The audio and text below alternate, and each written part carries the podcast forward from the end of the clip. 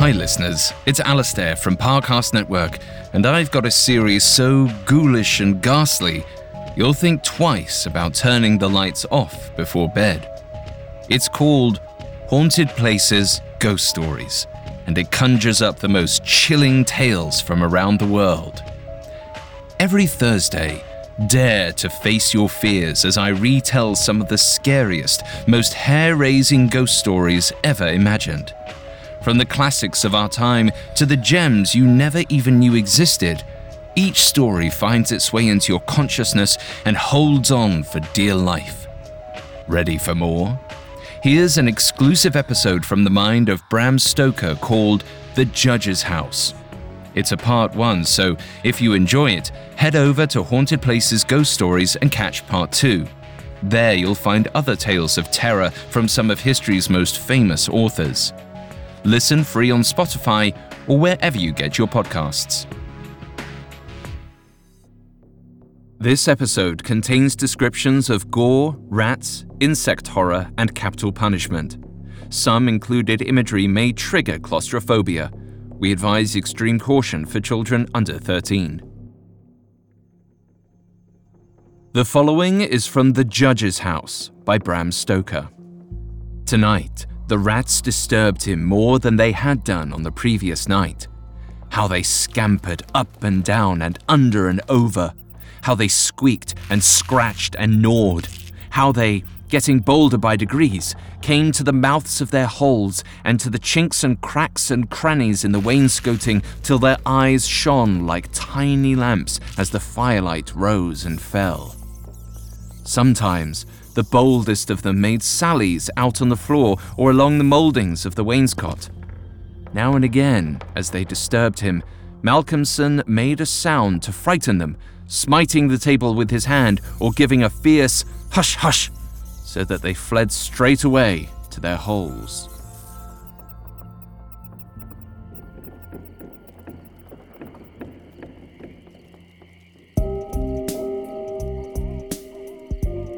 Hi everyone, I'm Alastair Murden, and this is Haunted Places Ghost Stories, a Spotify original from Parcast. Ghost stories have arisen from every century and every corner of the world, from the streets of Victorian Whitechapel to the temples of Japan. Whether seated around the campfire or curled up with a pair of headphones, we return to them time and again to feel our skin crawl and our hearts race. Episodes of Ghost Stories are inspired by classic short stories from some of history's greatest authors. The following version is our own unique take. It may feel familiar in some ways and different in others. We hope you enjoy it. You can find episodes of Ghost Stories and all other originals from Parcast for free on Spotify or wherever you listen to podcasts. Today's story is The Judge's House and it comes from one of the biggest names in 19th and 20th century horror, Bram Stoker. The Irish author cut his teeth on short stories, many of which demonstrate his groundbreaking use of psychological horror and gore. I will be narrating this story as Malcolm Malcolmson, a student at Cambridge who is preparing for the mathematical tripos, one of the oldest, most difficult exams at the university doing well on the exam means the potential for upward mobility. So Malcolm travels to the countryside seeking solitude for his studies. When he finds the perfect place to stay, he dismisses the townfolk's warnings about the old house as merely superstition. But Malcolm's devotion to logic may prove to be his downfall.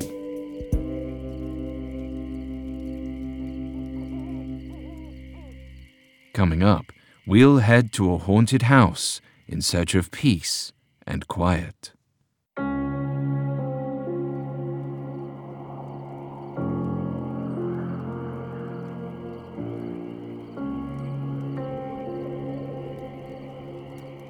For as long as I can remember, I have gazed at the stars.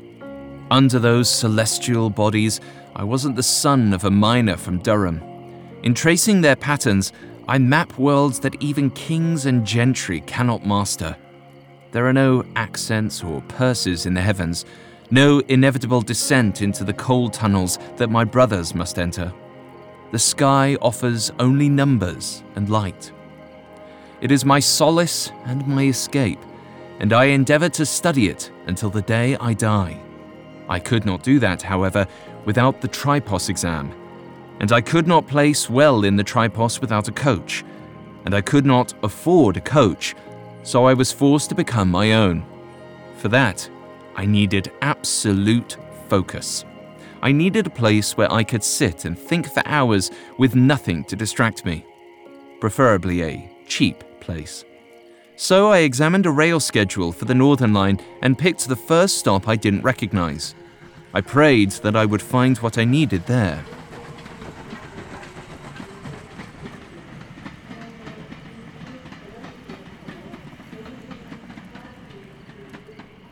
I was relieved when I disembarked at the sleepy town of Benchurch as the platform and main street were nearly empty. There was only one inn called The Good Traveller, which seemed a thoroughly optimistic name considering the slow way the few neighbours moved about the village. I doubted they had travelled more than two stops on the train in all their lives. Still, it was the perfect place for the time being.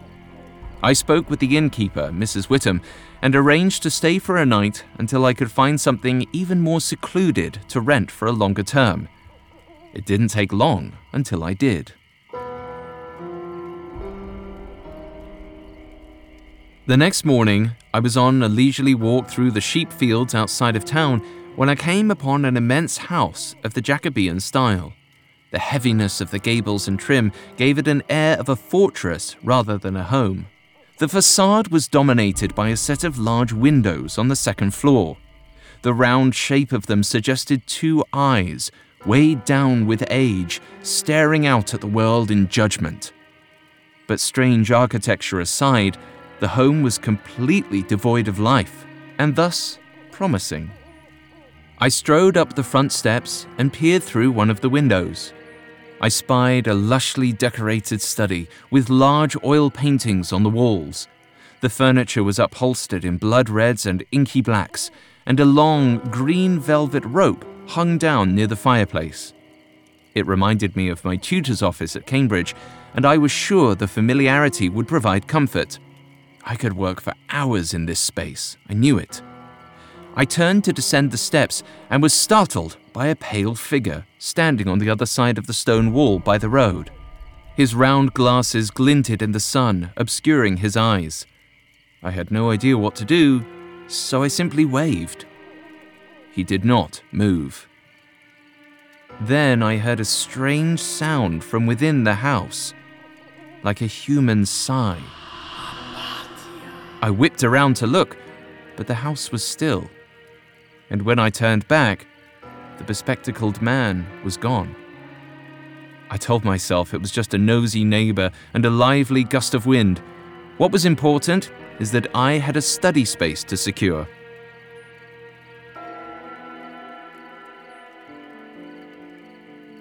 I went to the town's sole solicitor and made inquiries. Mr. Cranford was an elderly gentleman with an easy smile. He told me the house was empty and they'd be happy to rent it to me, and rather cheaply at that. I could not believe my good fortune. When I went back to the inn to collect my belongings, I asked Mrs. Whittam if she could help me move some items to the house on the hill. Her face paled as she said, Pardon me, sir, but I would never let a child of mine sleep in that house. It's seen so much violence I wouldn't be surprised if there was something lurking in the walls. Not that we believe in the supernatural around here. Oh, small towns had their eccentricities. This kind of talk would be silly in London, but I didn't want to appear disrespectful. So I said, Of course, Mrs. Whittam, I'll do my best to protect myself. Do you have any suggestions? She seemed comforted and replied, my boys and I will help you set up things. If I were you, though, I'd keep my hands wrapped around that alarm bell cord. We can hear the bell from any spot in town, and it might be your best chance at escaping unscathed. Not that you'd need to escape, just saying. theoretically. Then she grinned tightly. So that was why the green velvet cord was important. I nodded graciously, although I knew I had no need for the bell in an empty house. The only real danger I faced was my tendency toward distraction.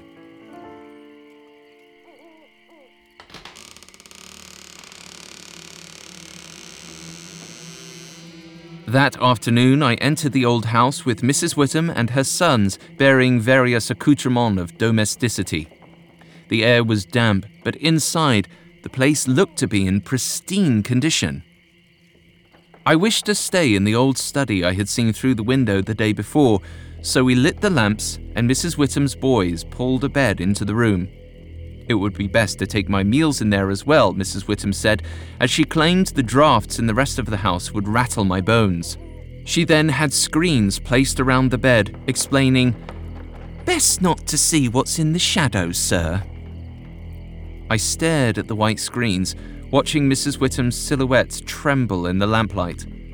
I knew her mind was conjuring corpses that would rip through the thin fabric and pull the life from me. But frankly, her superstitious nature was making me less worried about my own well being and more concerned about her psyche. I hated to see her suffer, so as the Whittams left, I quietly asked her older son to keep an eye on her. Then, as soon as they walked out the door, I removed the screen on the bed's window side. I needed the night stars to remind me of my cause.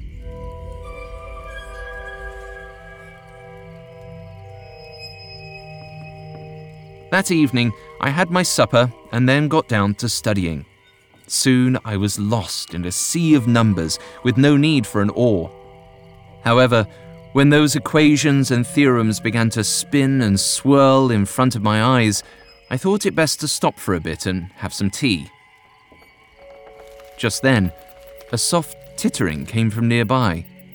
Like whispers at a gala, the noises were soft but ever present, an unseen wave washing through the room. Was this the ephemeral something that Mrs. Whittam feared? I left my chair and walked to the hearth. The closer I got, the clearer the sound became.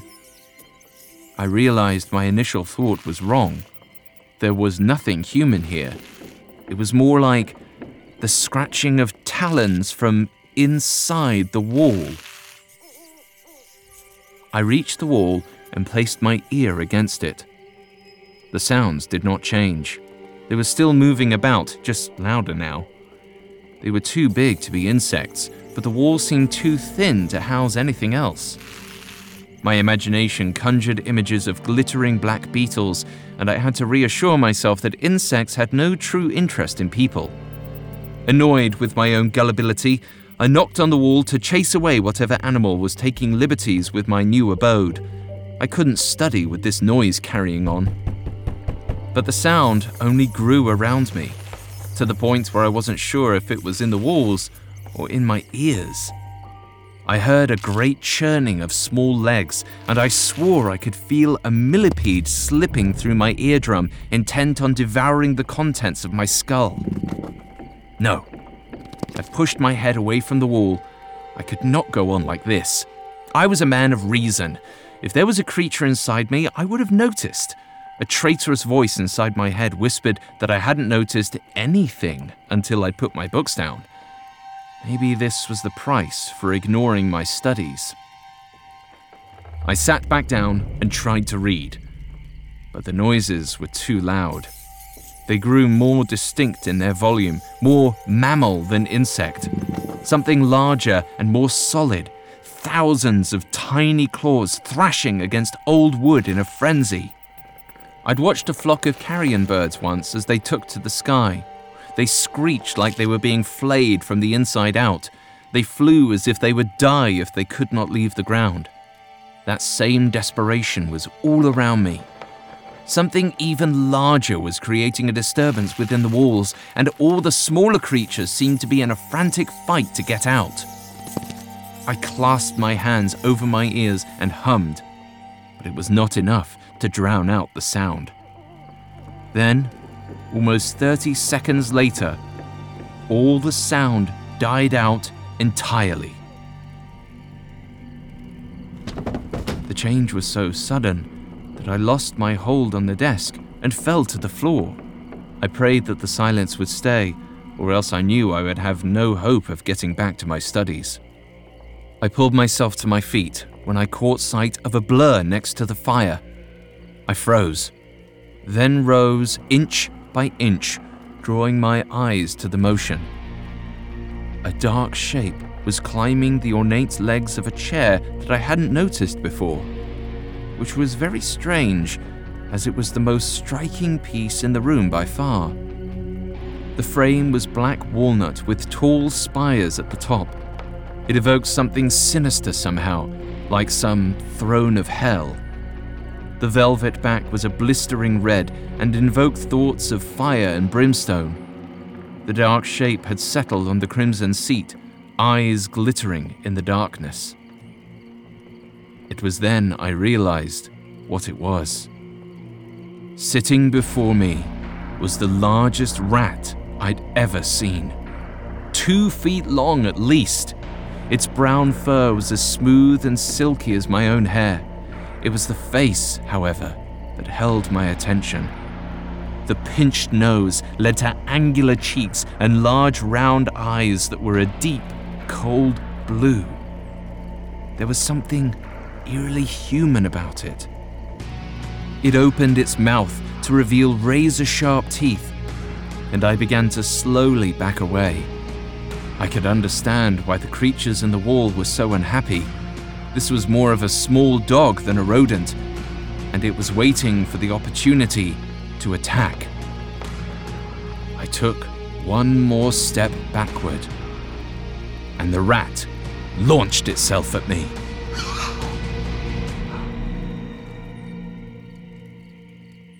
Coming up, Malcolm meets his new roommates.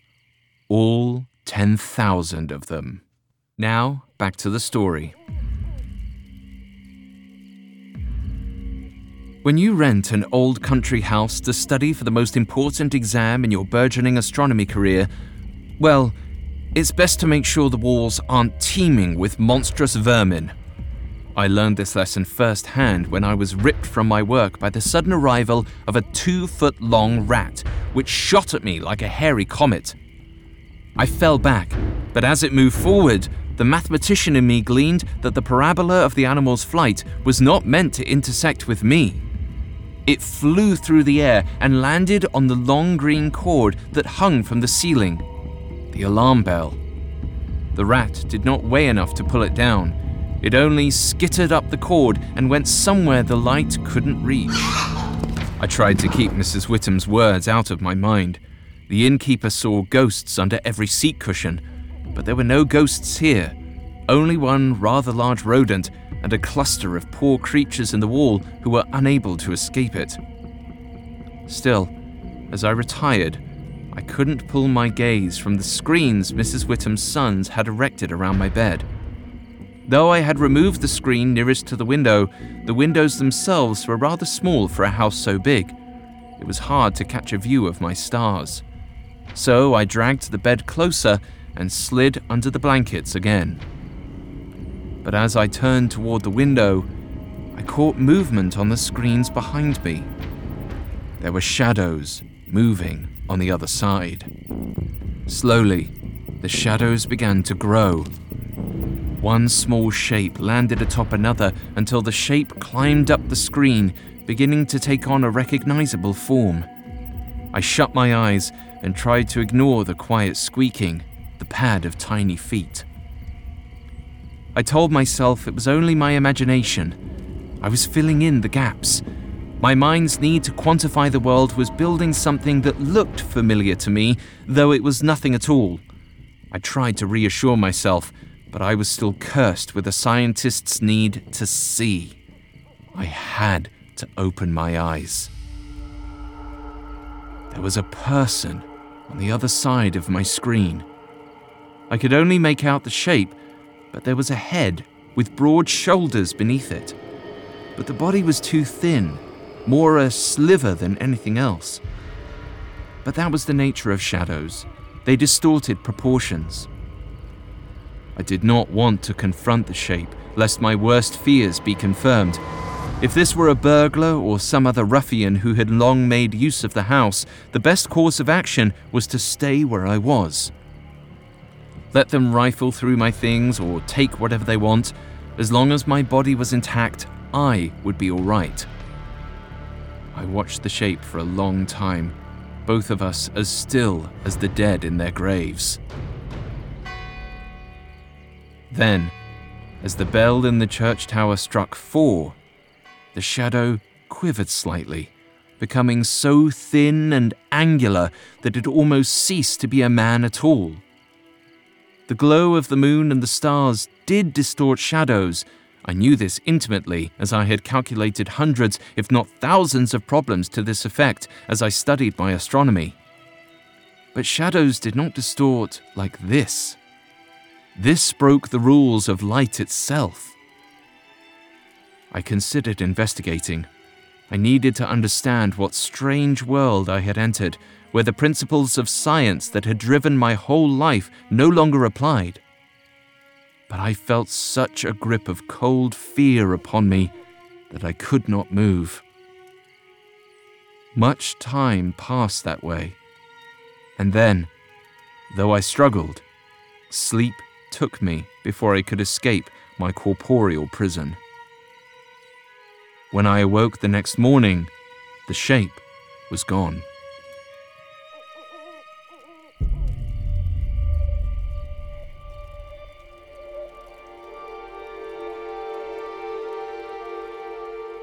I set off for the inn to have a fresh breakfast. I'll admit, I felt relief wash over me when Mrs. Whittam fussed about my plate. She exclaimed, Oh, sir, I was up half the night with worry. You look paler than yesterday, but I'm so glad to see you. I assured her that I'd slept quite well. It did not seem fair to tell her the truth. Yet her eyes examined every crack and crevice of my face. I decided it might be best to put her lingering fears to rest, so I insisted. I'm happy to report I didn't see any ghouls or goblins skulking about the place. But there was a strange rat Mrs. Whittam spilled a pitcher of ale on the table and hurried to clean it up, waving me off with the other hand to continue with the story. I stifled a chuckle and began again. He sat on top of a black walnut chair as though he were human. I know it sounds absurd by the light of day, comical even, but last night, why, this rat looked like Satan lording over his kingdom. Mrs. Whittam muttered, You know not how right you are. I asked for clarification, but she did not offer any. She left to refill her pitcher, and I decided to enjoy the pleasant noise around me as the townspeople came in and out. It was easy to forget my fears. The house was a tomb teeming with rats, but here, on a sunny market day at the inn, I felt the hum of life. Then, a voice startled me when it whispered, She means well. I turned to find a man behind me, the same spectacled man who'd been watching the house the day I'd found it. His hair was thinning, and his glasses were as round as saucers. He continued, I don't mean to intrude, I only had a conversation with Mrs. Whittam this morning about the old judge's house being rented out. I'm Dr. Thornhill. He held out his hand, but I was not sure what to make of this doctor. He possessed the common countenance of his profession, concealing his real thoughts behind a mask of geniality. Finally, I shook his proffered hand and told him of the rat's odd behavior and the path it scampered up the famous alarm bell. The smile on his face twisted as he murmured, There's an interesting story behind that alarm bell, if you care to hear it. I could not tell if he was merely teasing me or trying to warn me of something, but I nodded, asking for him to explain. Thornhill began his tale. The old judge was a cruel, stone faced man. He had a harsh view of the law and loved the spectacle of a hanging. He hanged anyone that he could. Our town lost nearly 300 people to his gavel. I gasped at the number.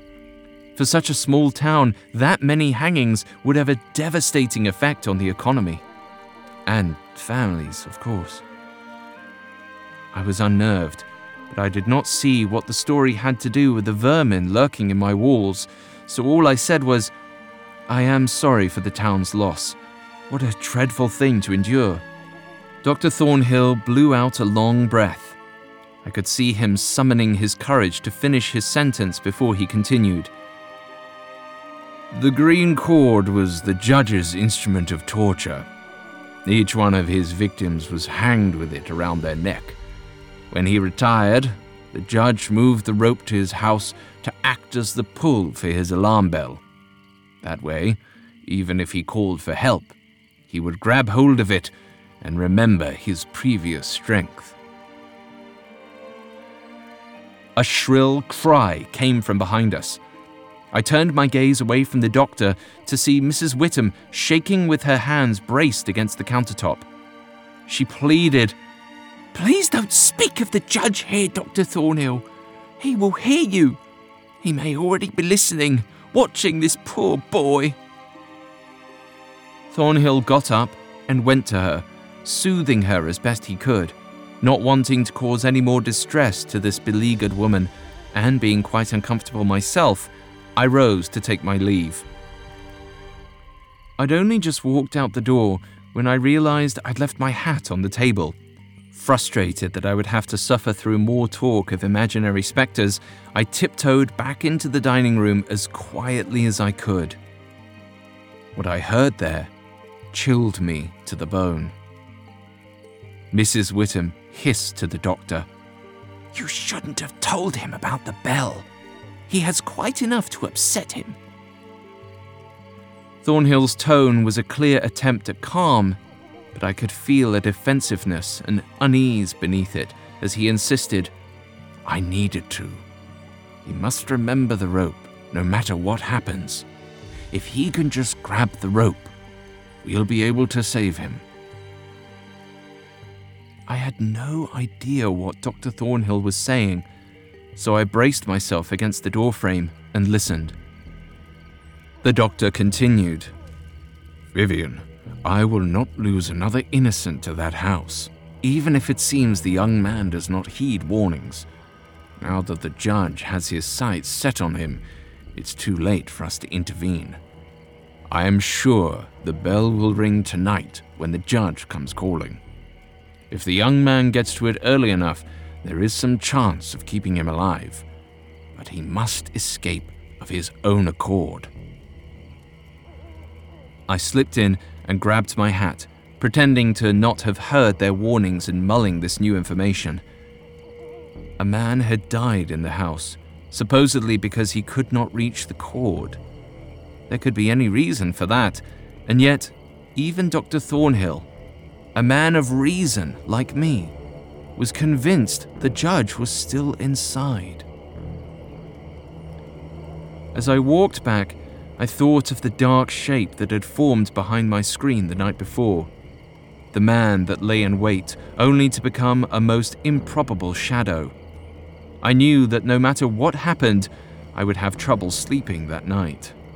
But sleep is for the uncurious.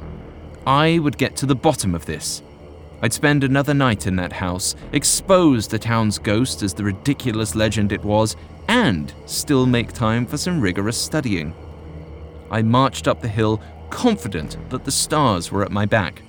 As long as they burned above me, I would be safe. I was sure of it. I threw the door open to my new home. The rodents welcomed me with rustling, but I resolved to be unafraid. The Tripos exam was my way to escape all forms of darkness, like the mines where my family worked and this home's vermin filled walls. To succeed in my studies, I'd have to eliminate all distractions. I am an astronomer, not an exterminator. But I knew there was only one logical course of action to take. it was time to hunt a giant rat.